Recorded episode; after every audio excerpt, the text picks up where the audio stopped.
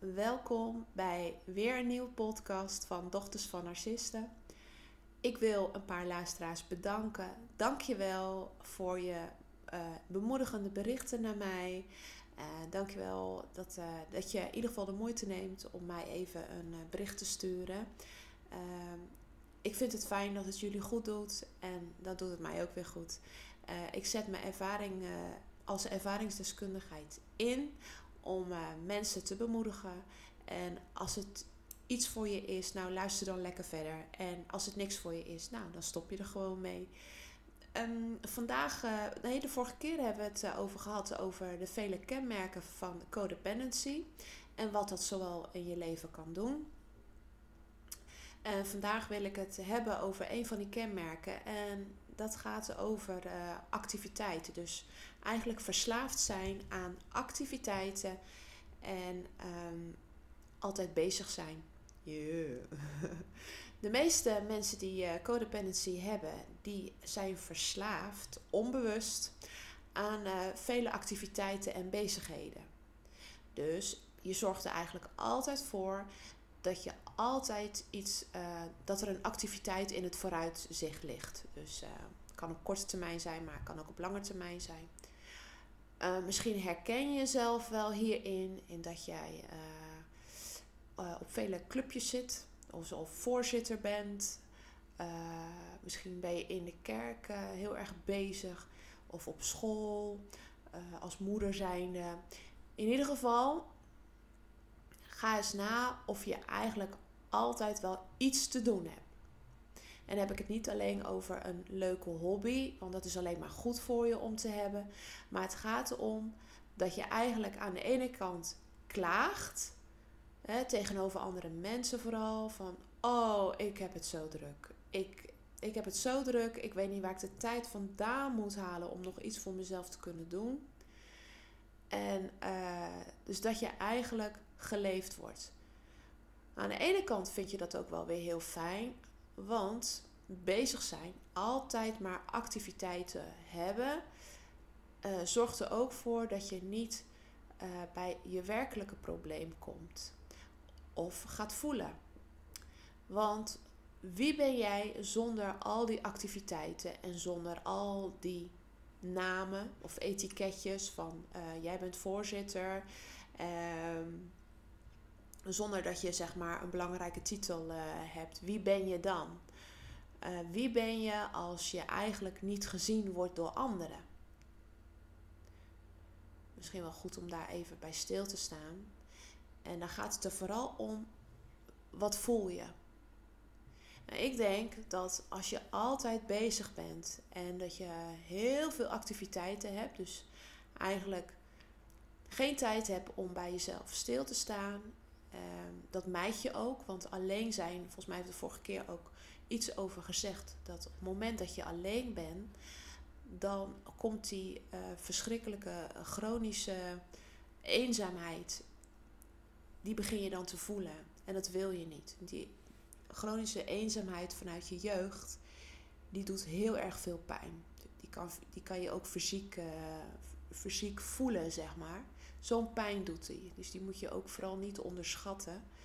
En die eenzaamheid, ja, wie wil dat nou voelen? Die pijn daarvan. Dus drukken we die, uh, die weg door activiteiten. Door altijd maar bezig te zijn. En vaak raken we ook nog uh, lichtelijk in paniek als er niks in het vooruitzicht uh, ligt. Dus als er niks buiten de deur te doen is, dan gaan we binnenshuis gaan we klussen. Of dan is er wel iets in de tuin om te klussen, of bij de buren. Of je gaat andere mensen helpen. In ieder geval, je zorgt er onbewust voor, of misschien ook wel bewust, dat je niet hoeft stil te staan bij jezelf want dat vind je het aller, allermoeilijkst.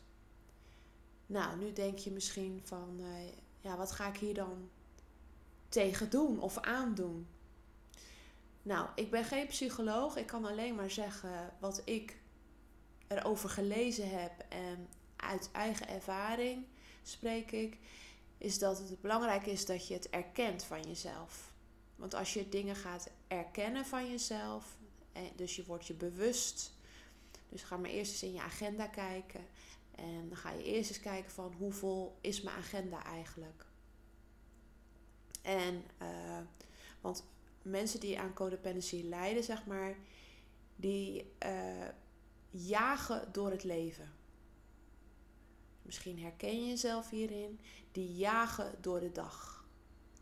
Uh, dat, doen, dat hebben ze zichzelf ook zo aangeleerd, omdat ze eigenlijk buiten zichzelf leven. Dus hoe meer jij met andere mensen bezighoudt of bezig bent, dus ook hun verantwoordelijkheid te nemen, hoe, meer je, hoe, hoe verder je eigenlijk van, uh, van je eigen ik afstaat. Dus daar ligt een groot gapend gat tussen, tussen jezelf, dus je ware authentieke zelf, dus je innerlijke kind noemen ze dat ook wel. Dus je ware authentieke zelf en uh, de buitenwereld, daar, ligt een, daar zit een heel groot gat tussen. Dus hoe groter dat gat is, hoe, hoe vervreemder jij van jezelf uh, raakt en hoe meer je dus aan je verslaving toegeeft. Want je leeft buiten jezelf. Dus je voelt niet wat wel goed voor je is, waar je, uh, wat je zelf nodig hebt, dat voel je niet.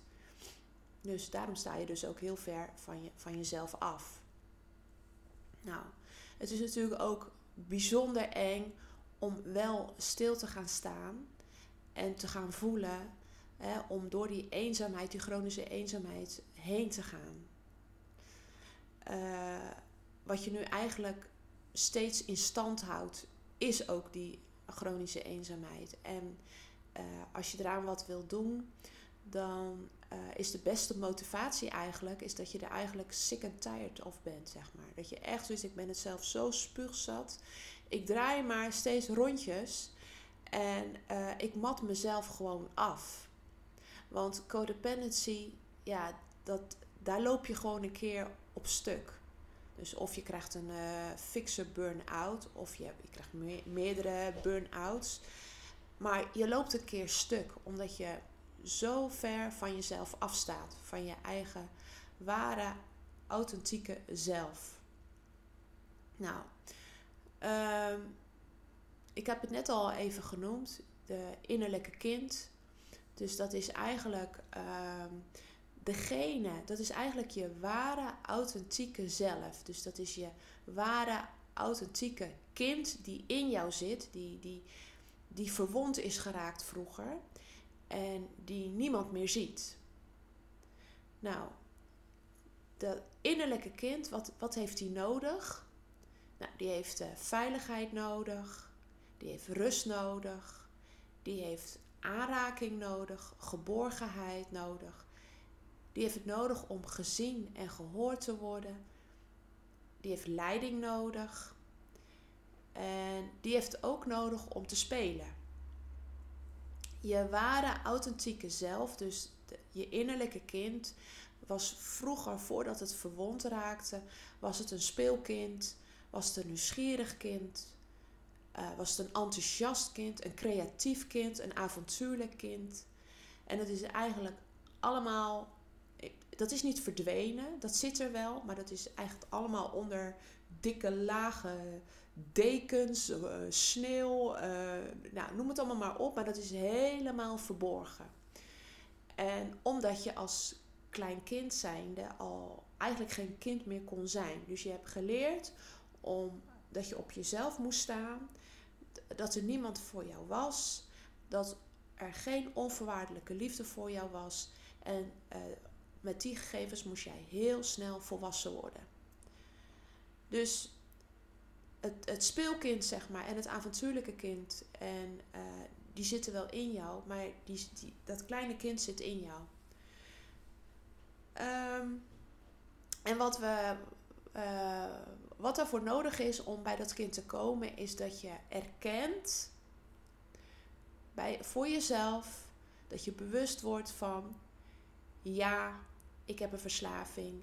Ja, ik durf niet bij mezelf te zijn.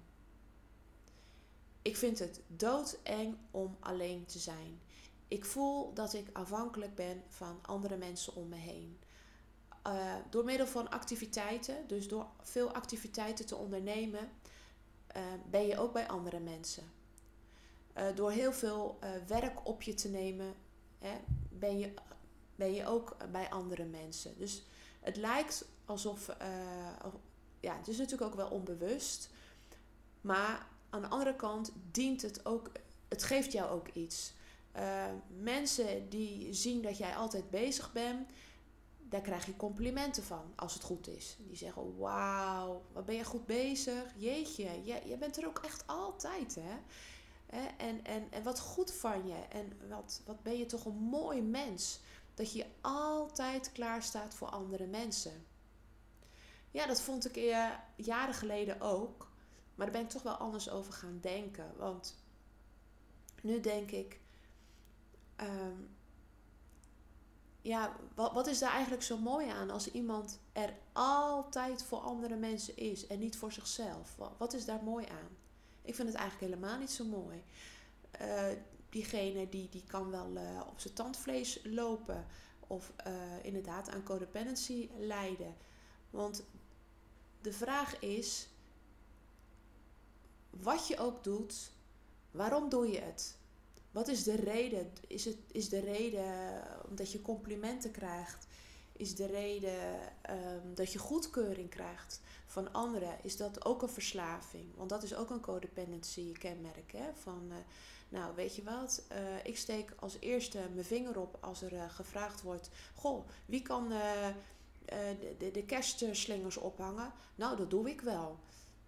Maar eigenlijk kan het ook zo zijn, is omdat je het gewoon vreselijk eng vindt dat als er, als er in een vergadering iets uh, algemeens gevraagd wordt, dat je de stilte ondraaglijk vindt.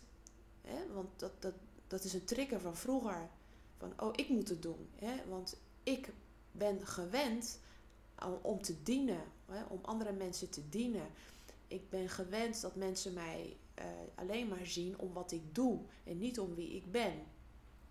Dus als jij in een vergadering zit de volgende keer en er wordt iets gevraagd aan het team, probeer eens bij jezelf te blijven en probeer eerst eens te voelen wat je voelt. Voel je opgejaagd, voel je, voel je onrust opkomen. Maar dat is eigenlijk gewoon angst. Dat heeft eigenlijk niks te maken met, ja, ik ben eigenlijk de juiste persoon ervoor om deze opdracht uh, te doen. Nee, het is een verkeerde motief. Motief is eigenlijk angst. Ik vind het eigenlijk ondraaglijk dat er nu een stilte valt. En eigenlijk heb ik het idee dat iedereen naar mij wijst. En dat is dus heel anders. Dus het is een heel ander motief dan liefde. Of, uh, want je kan ook bij jezelf nadenken van, goh, nou, ik, ik zet een time-out in. Ik uh, wil het misschien wel doen. Ik heb de neiging om heel snel ja te zeggen, maar dat is dus mijn valkuil. Weet je, wat ik nodig heb, ik voel me overspoeld door deze vraag. Ik zet een time-out in. Dus het klinkt een beetje zweverig allemaal, maar hij werkt als een tierenlier. Sorry, ik kan niet eens uitspreken. tierenlier wil ik zeggen. Uh, maar uh, dus je kan je time-out inzetten door gewoon uh, je vinger op te steken en te zeggen van joh, ik vind het een super aantrekkelijk idee. Maar weet je, ik heb even tijd nodig om over na te denken. Dus ik zeg geen ja. Ik, ik heb er nog een aantal vragen over, over deze opdracht. En als ik uh, antwoord vind op deze vragen, kan ik, kan ik misschien nog uh, hierover mailen. Ja, niet over de cashslingers natuurlijk, maar gewoon over een wat grotere vraag of een opdracht die dan gesteld wordt uh, uh, tijdens, uh, tijdens de vergadering, kan je altijd een time-out inzetten. Kan je altijd zeggen: Goh, kan ik hier nog eens een vraag over stellen? Kan ik er nog eens een nachtje over slapen? Kom ik er bij je op terug? Ik wil eerst even in mijn agenda kijken. Ik wil kijken of ik wel ruimte heb. Of ik misschien, ik heb thuis ook nog wat verantwoordelijkheden. En ik weet zeker dat als jij die time-out in gaat zetten, dat een ander dat echt respecteert. Want heel veel mensen die codependency leiden, die denken: Oh my gosh, oh nee. Oh, die voelen al de schaamte naar boven trekken op het moment dat ze moeten zeggen nee.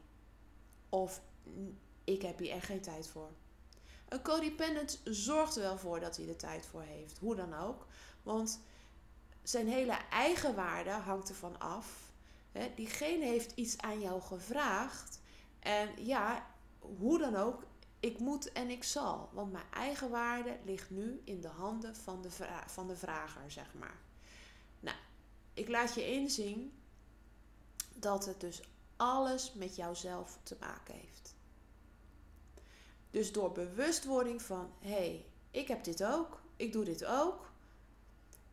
Ja, daar ben je al een heel eind. Dus als je toegeeft aan jezelf van, ja, ik doe dit ook en ik wil er graag van af, leer eerst jezelf kennen. Dus wanneer ben je altijd bezig? Op welke periodes van het jaar? Of misschien ben je het wel 365 dagen per jaar bezig. Ben je s'avonds ook bezig. Maar word bewust ervan van hé, hey, ik ben bezig. Hé, hey, ik ga weer een activiteit doen. Daar begint het mee. En daarna pas leer je om na te denken van hé, hey, wat voel ik hier eigenlijk bij? Mijt ik niet mezelf? Of mijt ik niet het alleen zijn met mezelf? Uh, wat heb ik van de ander nodig als ik uh, een klus geklaard heb? Heb ik een compliment nodig? Is dat een geruststelling voor me? Voel ik me dan pas goed? Deze dingen heeft, hebben allemaal te maken met bewustwording. Nou, en dan denk je misschien, en dan? En dan? Wat moet ik dan doen? In eerste instantie, als ik je vertel wat je nodig hebt, is om bij jezelf te komen. Dus bij je ware, authentieke zelf die gaat zich steeds meer laten zien. En daar ga je op een gegeven moment steeds meer naar verlangen om daar vrienden mee te worden. En nu kan dat nog niet, want nu voel je je onveilig bij jezelf. Of nu voel je je ongelukkig bij jezelf. Maar dat komt vanzelf wel, omdat je het op een gegeven moment gewoon wil. En op een gegeven moment heb je dan de overlever, dat is dus die codependency, dat is de overlever.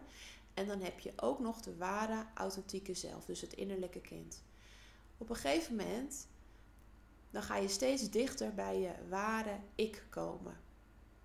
En dan, als het ware, sla je dan een arm om haar heen of hem heen, kan ook. En dan zeg je, we gaan het samen doen. Ik ga vaker naar het innerlijke kind luisteren. Nou, ik heb net genoemd wat hij nodig heeft. Rust, uh, tijd om te spelen, uh, geborgenheid, aanraking, bemoediging. Dat je gezien wordt, dat je gehoord wordt, dat je geleid wordt. Ehm, dat is wat een, een, een, innerlijke kind nodig hebt. En als je merkt dat je door te veel activiteit de, deze behoeftes van het innerlijke kind negeert, dan word je dus ongelukkig. Of je, wordt, uh, je krijgt depri-gevoelens, je wordt down, uh, je wordt, ehm, ja, hoe zeg je dat? humeurig kortaf, kort door de bocht, bot, kan ook. Al deze dingen kunnen, maar dat is een teken dat jouw innerlijke kind, dus je ware authentieke zelf, authentieke zelf, iets mist. Of dat je die gevoelens of behoeftes genegeerd hebt de afgelopen periode. En dan moet je leren om voor jezelf te zorgen. En dat doe je door rust te nemen, misschien wat meer rustmomenten op een dag. Dan ga je zitten, doe je even je ogen dicht en je gaat voelen: wow, ik ben moe. Ik heb even adempauze nodig. Of ik voel me overspoeld in mijn gedachten. Heb je ook rust nodig? Of ik voel me nerveus. Maar je gaat leren om steeds dichter bij je, uh, om sneller naar jezelf, uh, bij jezelf te komen door rustmomenten in te calculeren. En dan ga je luisteren naar je lichaam en naar je geest. Wat heeft het nu nodig? Soms voel je dat je honger hebt of dorst. Of je voelt, goh, poeh, ik ben moe. En dan moet je ingrijpen. En dan ga je dus voor jezelf zorgen. En dan ga je bijvoorbeeld zeggen van, joh, ik merk toch dat ik te veel uh, dingen op mijn bord heb. Ik moet leren om te delegeren. Wow, moeilijk voor de bent. Moeilijk, moeilijk, moeilijk. Want jij hebt het gevoel dat je zo ontzettend belangrijk bent. En controle zit daarbij. Want de codependent die, heeft, die wil altijd controle houden. In elke relatie, over elke relatie. En, maar ook over bezigheden, activiteiten, etc. Maar het begint dus bij bewustwording van hé, hey, ik negeer mijn eigen behoeften. En dat wil ik niet meer. Ik wil leren om goed voor mezelf te zorgen. Dat is het begin. Dat is het begin van genezing. En dan ga je leren om uh, jezelf die behoefte te geven. En dan moet je je kwetsbaar voor opstellen. Want als jij voelt dat je een aanraking wil, ja, wie gaat jou aanraken? Nou, dan kan je ook gewoon aan een vriendin vragen. hè, gewoon op een speelse manier. Goh, ik wil even een knuffel. Kan je me even een knuffel geven, bijvoorbeeld? Of je wil gezien of gehoord worden. Nou, schrijf een brief. Uh, ga met iemand skypen. Uh, of ga bij iemand langs. Whatever. Maar daar, ga ik later nog wel een keer op door. Maar dit is het begin. En uh, vandaag heb ik het inderdaad in ieder geval gehad over de verslaving aan activiteiten. Dat dat dus een doel heeft. En dat dat afleidt van het werkelijke, werkelijke probleem. En dat is natuurlijk het trauma. En dat is uh, de diepe eenzaamheid. En die je niet wilt voelen, want je voelt je niet comfortabel met jezelf. Dat is te confronterend. Maar daar moeten we wel naartoe. Want uh, als jij weer bij jezelf durft te zijn, dan heb je in die zin anderen niet zo emotioneel meer nodig. Dus dan ga je niet meer aan mensen lopen trekken, maar dan ga je jezelf durven zijn. En als je dan een keer alleen bent, dan is dat ook helemaal niet erg. Het gaat om dat als je alleen bent, dat je dan niet weer in een andere verslaving raakt. Uh, bijvoorbeeld internetverslaving of pornoverslaving of alcoholverslaving. Uh, nou ja, eetverslaving. Noem het allemaal maar op wat, je, wat ingezet wordt of wat opkomt op het moment dat je wel alleen bent. Het gaat erom dat je uh, dit gaat herkennen en erkennen van dit is wat er met me gebeurt. Ik ben verslaafd aan omdat. Omdat ik niet alleen met mezelf durf te zijn. En dat wil ik wel. Want alleen zijn geeft je rust. En alleen zijn is helemaal niet erg. Oké, dus uh, misschien ga ik de volgende keer hier nog wat verder op in. Of dan neem ik een ander uh, kenmerk van codependency. Um, ik kan wel wat over mezelf erover vertellen. Hoe ik dit zelf heb doorbroken. Uh, ik vond het zelf ook altijd uh, moeilijk. Ik, ik had heel erg last van verlatingsangst. Maar ook wel bindingsangst. Nou, ook niet echt lekker als je in een relatie zit. Maar um, ik had meer last van verlatingsangst. Um, want daaronder zit wel schaamte. Hè? Schaamte over jezelf. Nou, die bindingsangst heb ik volgens mij de vorige keer ook al een beetje over gehad. Dat op het moment, je wilt wel een relatie aangaan. Maar uh, als iemand te dichtbij komt, wow. Want je wilt ook binnen in een relatie, wil jij de controle over intimiteit en hoe dichtbij mag de ander bij jou komen. Uh, je voelt je angstig als iemand heel dicht bij je komt. Dus je zorgt er op allerlei manieren voor dat diegene uh, toch uh, wegblijft. Of, of dat het wordt afgekapt, de, de intimiteit. Dus sommige, uh, ja, er komt een conflictje bijvoorbeeld. Of je trekt je terug. Hè. Je kan je heel snel terugtrekken als je denkt van oeh, dat gaat allemaal onbewust. Maar het zijn allemaal triggers. Dus je, je kan je terugtrekken en, en dat is een soort bevriezing ook. Hè, in je eigen kokonnetje zitten. Dus je bent, er, je bent wel aanwezig, maar je bent emotioneel afwezig. Dat bedoel ik met terugtrekken. En die ander die voelt dat en die gaat daar weer op reageren. Die komt als het ware achter jou aan. Want die voelt, ja, diegene is er wel, maar wat is dit nou? Dus die kan zijn vinger er niet op leggen. Die heeft zoiets van, ja, je, je, je bent, je bent uh, apathisch. Uh, je bent, maar je bent emotioneel. Ben je niet meer er voor mij? What's going on? Die ander gaat het ontkennen. Nee hoor, nee hoor, nee hoor. Dat doe ik helemaal niet. Let jij maar eens lekker op jezelf. En dan heb je gewoon een gigantische ruzie.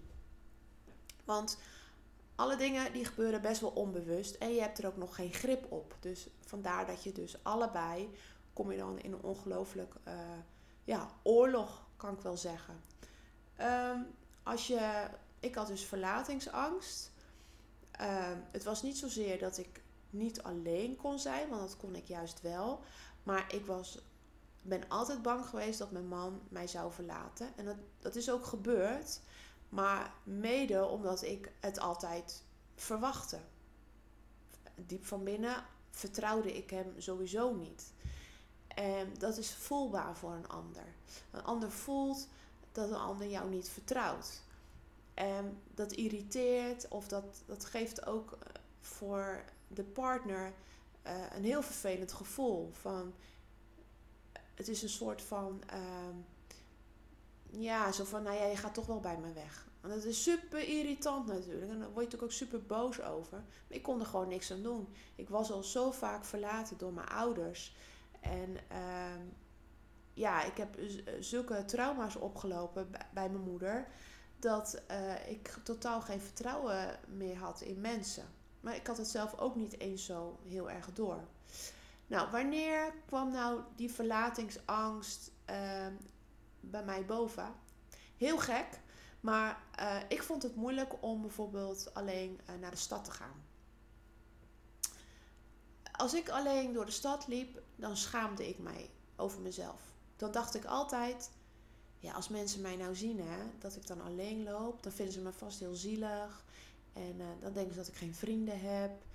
Uh, nou, en zo was een soort van plaat die steeds werd afgedraaid in mijn hoofd. Dus uh, wat deed ik dan? Ik had een bepaald soort houding. Als ik dan in de stad liep, dan had ik een bepaald soort bescherming en een bepaald soort houding. En mensen zeiden wel eens van, goh, nou, het lijkt wel of jij niemand nodig hebt, want uh, ja, je ziet er altijd zo, zo sterk uit. Dacht ik altijd van, ja, nou, dat is dan een houding voor mij, want van binnen voel ik me eigenlijk best wel heel erg onzeker. Maar dat straalde ik dan uit, maar dat, dat was een onbewuste, uh, ja, hoe zeg je dat? Een, een, een houding van uh, geen vertrouwen hebben in de maatschappij, geen vertrouwen hebben in de mensen om me heen. Dus, en dat is eigenlijk meer wat ik uitstraalde van, doe me geen pijn, ik ben sterk. Ik moet sterk zijn, want ik wil niet dat iemand mij pijn doet. Ik, ik geloof dat het meer bij de waarheid uh, komt dan, dan ik, ik ben sterk. Dat, dat, dat voelde ik niet zo. Nou goed, zag ik dan twee vriendinnen samenlopen, dan uh, was ik echt letterlijk overstuur. Dan was ik jaloers. Ik wilde het ook. Ik had dat niet. Of ik dacht het niet te hebben. Want ik had wel vriendinnen. Maar ik kon, geen, ik kon niet close zijn met vriendinnen. Want dat kwam veel te dichtbij. Dus ik was ook super gefrustreerd. um, ja, dus zo kwam dat bij mij. Ja, dan denk je, wat heeft dat met verlatingsangst te maken? Nou, heel veel. Ik ging gewoon die binding niet aan met mensen. Dus ik ging wel de binding aan met mijn man, want daar verlangde ik wel heel erg naar. Maar met de mensen om me heen ging ik eigenlijk geen binding aan. Geen, geen uh, diepe, diepe relaties. Dat kon ik gewoon niet. Ik, als het er dichtbij kwam, dan raakte ik lichtelijk in paniek. Uh, ik had ook niks met mensen bellen. Dat, dat wilde ik gewoon niet. Uh, ik, ik, ik, ik hield niet van bellen. Uh, want dan kon ik niet zien hoe iemand op mij reageerde. Dus dat vond ik doodeng. Um, ik vond het ook lastig als mensen op mijn verjaardag komen. dacht ik van, altijd had ik zoiets van... Ja, het is toch wel lastig hè, dat je op mijn verjaardag moet komen. Ja, dan moet je weer tijd vrijmaken. Moet je weer, kost, moet je weer een cadeautje kopen. Kost jou weer geld. Weet je, kom maar lekker niet op mijn verjaardag. Dat dacht ik dan gewoon. Nu is het allemaal wel veranderd. Ik ben natuurlijk weer een aantal jaren verder. Maar zo was het wel in mijn leven. Dus ik vertel nu alleen maar vanuit mijn uh, ervaring. En nu is het zelfs zo dat ik het juist super leuk vind om alleen de stad in te gaan. En ik vind het ook gewoon heerlijk. Ik vind het, ik vind het eigenlijk leuker om alleen te gaan dan met iemand. Waarom? Ik ben gewoon iemand die bijvoorbeeld heel snel loopt. Ik kan dus niet langzaam door de stad lopen. Dat gaat niet. ik moet gewoon Ik heb gewoon. Ik heb de neiging om heel hard te lopen. En daar probeer ik wel op, op te letten. Maar ik vind het gewoon een fijn gevoel. Ik vind het fijn om in beweging te zijn. Ik hou ook van hard fietsen. Ik hou van, uh, ik hou ook van hardlopen. Ik hou van sporten. Ik hou van om, om, om in beweging te zijn. Nou leer ik van mijn man, want mijn man is helemaal tegenovergestelde, om te genieten. en dat is weer zo'n dingetje van mij. Ik wil leren om te genieten van de dingen, van het moment. Als codependency zijnde kan je eigenlijk niet genieten van een moment. Of misschien wel, maar dan weer heel even als er maar weer iets in het vooruitzicht ligt. Als codependent zijn heb je eigenlijk ook weinig dromen. Dat vind je heel lastig. Wat is nou jouw droom? Nou, de meeste mensen zeggen niks. Ik heb geen droom. Want je bent bezig met overleven. Dus um, er is weinig ruimte om een droom te hebben, denk ik. Nou, um, hoe kan je nou van als, als codependent zijn en, en eigenlijk moet alles weer opnieuw gerepareerd worden. Dus je hele zicht op het leven, uh, je hele zicht op de maatschappij, op relaties, op vriendschappen, op collega's. Noem het allemaal maar op, moet opnieuw uh, geboren worden, moet opnieuw opgebouwd worden als het ware. Je moet een nieuw zicht krijgen. Dus uh, hoe doe je dat? Nou, ik ben begonnen door uh, kleine tradities voor ons gezin en voor mezelf in te bouwen. Denk je, wat houdt dat in? Nou, bijvoorbeeld, ik hield nooit van kerst. Verschrikkelijk. Echt takkenhekel aan. Um, ik heb er zelf EMDR voor gekregen. uh, ik lachte om omdat ik daar ook nu gewoon gelukkig om kan lachen omdat ik alles wat ik deed, ieder jaar deden we weer wat anders met kerst. Maar het lukte gewoon niet. Ik kon er gewoon echt niet van genieten. Ik had altijd huilbuien s'nachts. Uh, ik deed ontzettend mijn best. Maar het werkte gewoon niet. Dus ik had echt EMDR nodig. Omdat ik ook getraumatiseerd ben tijdens de kerstdagen toen ik thuis woonde. Dus daar, daarmee heeft alles te maken. Maar ik kon het zelf niet ombuigen. Dus ik heb geloof drie sessies gehad. Uh, en nu uh, is de spanning weg voor kerst. En wat ik nu dus mezelf aanleer, en misschien kan je dit als tip meenemen, is dat ik uh, tradities voor mezelf heb gemaakt. Tradities waar ik zelf van hou, waar ik zelf gelukkig van word en die mijn leven leuker maken. Nou, voorbeeld, Ehm, de donkere dagen. De donkere dagen voor kerst noemen ze het. Nou, ik maak er, uh, ik, maak, ik, ik noem het gewoon niet zo. Ik noem het juist lichtdagen. Waarom? Nou, uh, ik zet overal kaarsjes neer. Ik, lampjes, lichtjes. Ik ben gek op licht.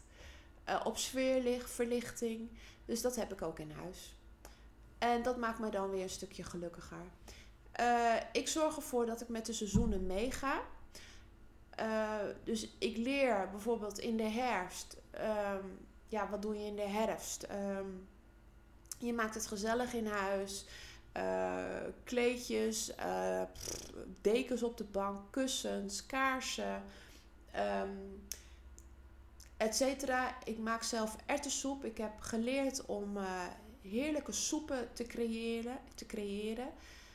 En dat is wat ik doe voor mijn gezin. Ik maak elke zaterdag een heerlijke soep en, um, en maaltijden. En dat is wat ik mezelf heb aangeleerd van niets is onmogelijk. En ik heb totaal niks meegekregen van huis. Maar um, ik leer dat er mogelijkheden zijn in het leven en ik creëer ze dan ook. En dat is wat ik doe. In de winter, uh, ik maak zelf glühwein, stoofpeertjes, um, ja, ik zorg, zorg voor gezelligheid in huis. Ik zorg voor lekkere badolie. Uh, warme dekbedden, nieuwe dekbedhoezen. Um, whatever. Ik maak zelf thee. Um, noem het maar op. Maar ik wil je alleen maar uh, motiveren om, al is het maar zo klein, zoek iets waar jij van houdt. Wees bewust van de dingen die je doet en van de dingen die je diep van, dingen, die, die je diep van binnen zou willen. Bijvoorbeeld, stel dat je van bloemen houdt. Nou, waarom koop je voor jezelf dan niet een ontzettend groot bos bloemen? Of ga ze plukken? Of, of eh, wat maakt het uit als je maar iets doet wat van jou is? En wat je zelf kan doen. Dus je hebt er niemand anders voor nodig. Maar ga het aan jezelf geven. Dus bijvoorbeeld ehm, het spelen van het innerlijke kind. Een kind. Dat kind heeft het nodig om te spelen. Dus wat ook een goede training is, of een oefening, of, of, of een opdracht, hoe je het ook noemen wil, is dat je bij jezelf nagaat: wat vond jij vroeger nou superleuk om te doen als kind zijnde? En is dat iets wat met de jaren is, uh, ja, wat je niet meer doet, wat je hebt opgegeven, misschien wel voor je relatie? doen ook heel veel mensen. Heel veel mensen die codependent zijn, die gaan dingen waar ze eigenlijk heel veel energie van kregen, waar ze gelukkig van werden, waar ze ontzettend blij van werden, waar ze zich levend door voelden, geven ze op voor een partner of voor de relatie. Nooit doen, nooit, nooit, nooit doen. Nooit doen. Echt nooit doen. Ik heb het ook gedaan. Ik heb bijvoorbeeld mijn dansen opgegeven. Ik was professioneel danser. En ik dacht, ach, dat hoort niet als je getrouwd bent. En ach, laat maar zitten. Ik ga, ja, ik, ik, ik ga niet meer dansen. En ik heb laatst de ogen uit mijn oogkassen gehaald. Omdat ik zoiets had van... Ik had volgens mij gewoon een hele goede danseres kunnen worden. En nu kan het niet meer. Maar elke keer als ik muziek hoor, ja, dan gaan mijn voeten weer. Of dan sta ik te dansen in de keuken. En ik word daar zo blij en gelukkig van. En ik blijf het ook wel doen, maar professioneel kan het alleen niet meer, helaas. maar ehm, het gaat erom dat je bewust wordt van wat heb ik ooit opgegeven voor een ander. Waarom heb ik het eigenlijk gedaan? Want het maakte me zo gelukkig en happy. En waarom zou dat eigenlijk niet meer kunnen? Want als je een gezonde relatie hebt en je hebt elkaar op een goede manier leren kennen, dan, en je relatie is gezond, dan uh, ontmoet je elkaar. Ja, de ontmoeting is dus uh, bijvoorbeeld door uh, dezelfde passie of door dezelfde interesse die je hebt. Maar als, als het een gezonde relatie is, relatie is dan ontmoet je elkaar niet meer door, door emotionele um, verslaving. Want dat is vaak wat een codependent heeft. Hè? verslaafd. Uh, je bent verslaafd in de, binnen in de relatie. Dus je bent verslaafd aan de ander. Um, en dat is vaak wat codependents hebben. Dus je bent verslaafd aan de relatie. Je bent verslaafd aan de ander. Terwijl je eigenlijk weet dat die relatie hartstikke schadelijk voor je is. Dus je verliest jezelf elke keer binnen in die relatie. En dat betekent de relatieverslaving. Nou, dus dat betekent ook dat je dingen hebt opgegeven, misschien ook wel jezelf, omdat je wil, je doet er alles aan zodat die relatie maar slaagt. En je weet ook dat je er eigenlijk alles aan hebt gedaan om die relatie moet slagen. En uh, ook al verlies je jezelf elke keer, die relatie moet slagen. En dat, is, dat noemen ze dus uh, relatieverslaafd. En dat komt heel vaak voor bij codependents. Nou, um, wat wilde ik er verder nog over zeggen? Oh ja, dus om jezelf weer uh, terug te vinden, is het eerlijk om te kijken van wat ben ik kwijtgeraakt. Ja, je bent dat, dat, dat, innerlijke kind, dat speelkind, dat ben je kwijtgeraakt. En dat kan makkelijk weer terugkomen binnen in de relatie. Want als je een goede relatie hebt, dan heb je wederzijds respect. En dan respecteer jij ook van de ander dat diegene iets doet of een hobby heeft of een interesse heeft. Misschien vind jij het helemaal niet leuk, maar je bent blij voor de ander dat hij zoveel plezier heeft in hetgene wat diegene doet.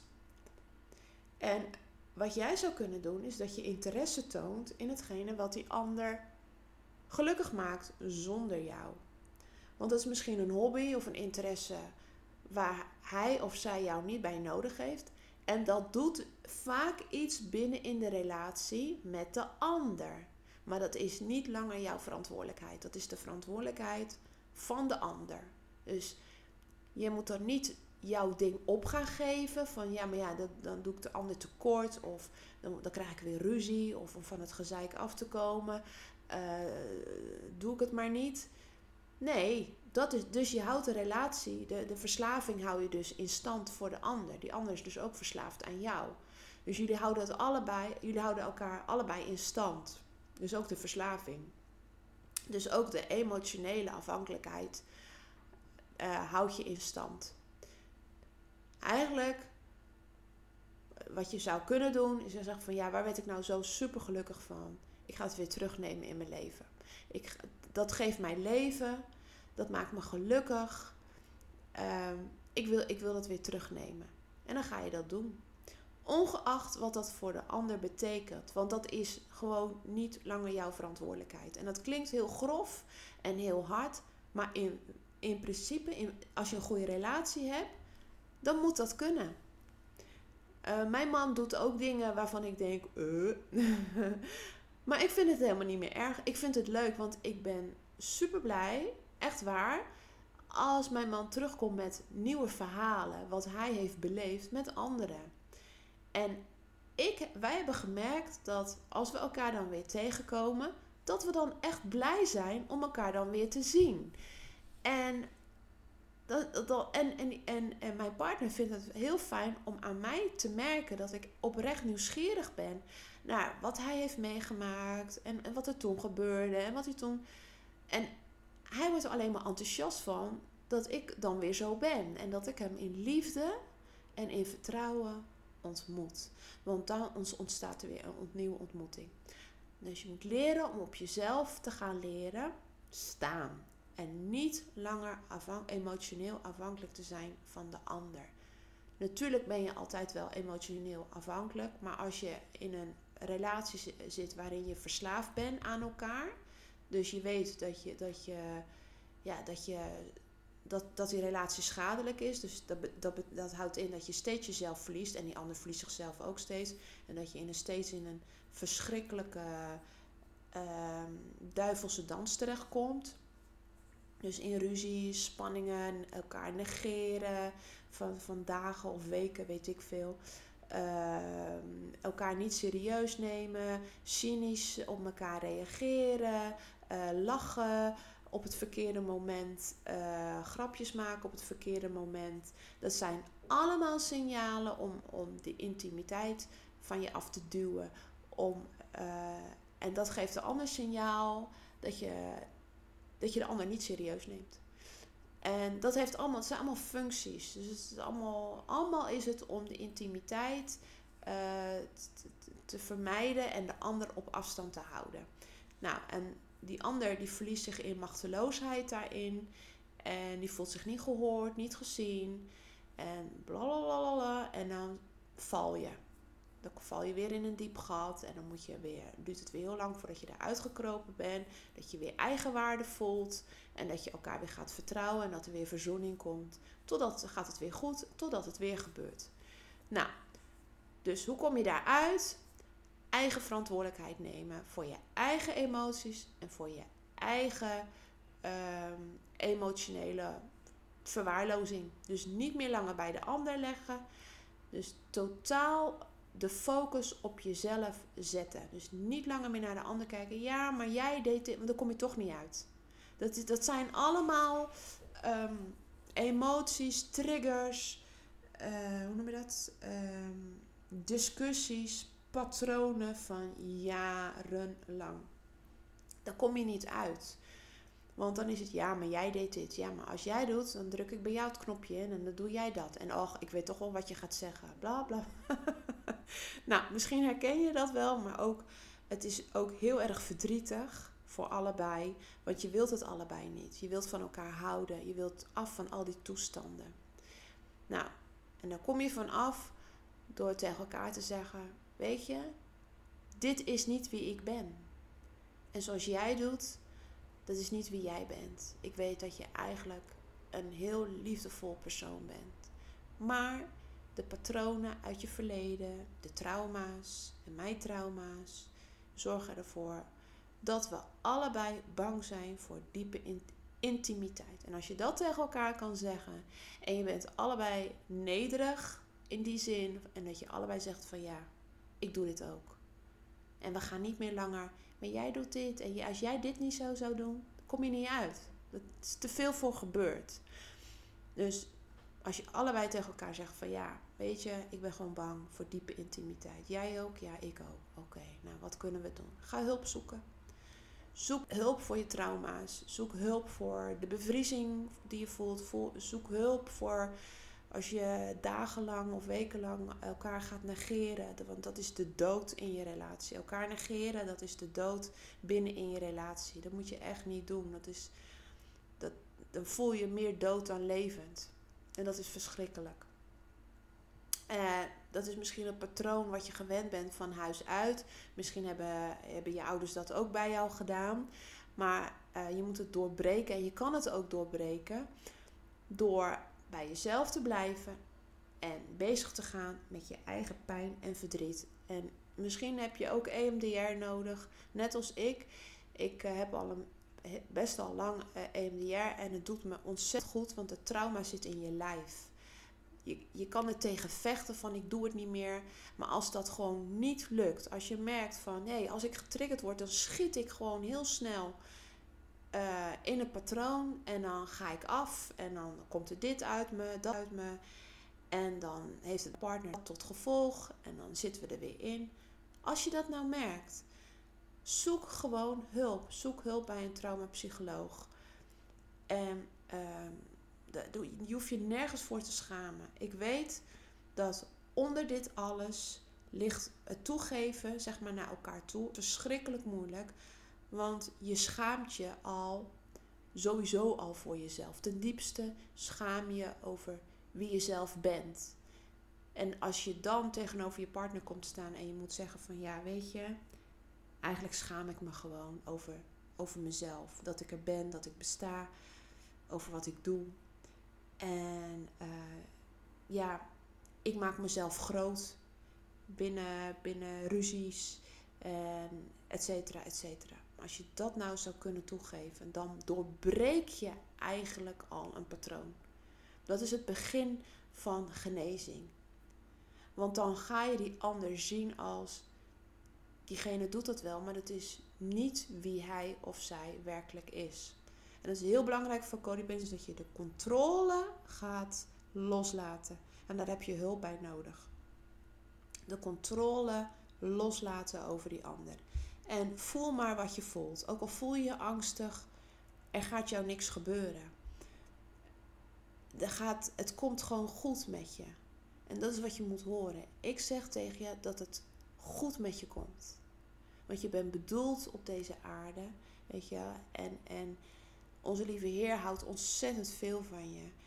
En je gaat hier uitkomen als jij er genoeg van hebt om zo te leven. En als je zegt van joh, weet je, ik ben het zo zat. Ik heb zo hard gevochten en het gaat dan weer goed en dan wil, weet je wel. Ik ga hulp zoeken voor mezelf. Al doe je het maar voor jezelf. Weet je om, om, om dichter bij jezelf te komen. Om weer bij je ware, authentieke zelf te komen. Al zou je dat maar doen. Weet je, dan heb je al zoveel gewonnen. Want het gaat erom dat jij een relatie krijgt met jezelf. Dat is het allerbelangrijkste. Je kan pas een relatie met een ander aangaan als jij eerst een relatie met jezelf aangaat. Zo is het. Oké, dat was het voor deze keer. Ik wil je bedanken voor het luisteren, als je geluisterd hebt. en um, nou, schrijf me een berichtje of uh, laat een commentaar achter. Of als je een vraag hebt, mag je hem ook aan mij stellen. Dan kan je schrijven naar ik ben jouw dochter at gmail.com. That's it. Uh, dat kan je doen als je wil. Zou ik fijn vinden, zou ik ook heel leuk vinden. Uh, ik denk niet meer dat ik een podcast maak voor uh, het einde van het jaar, want het is een beetje een drukke periode. Um, En niet met activiteiten, haha, maar met eh, de dingen in het gezin. En ik werk ook en ik moet nog studeren.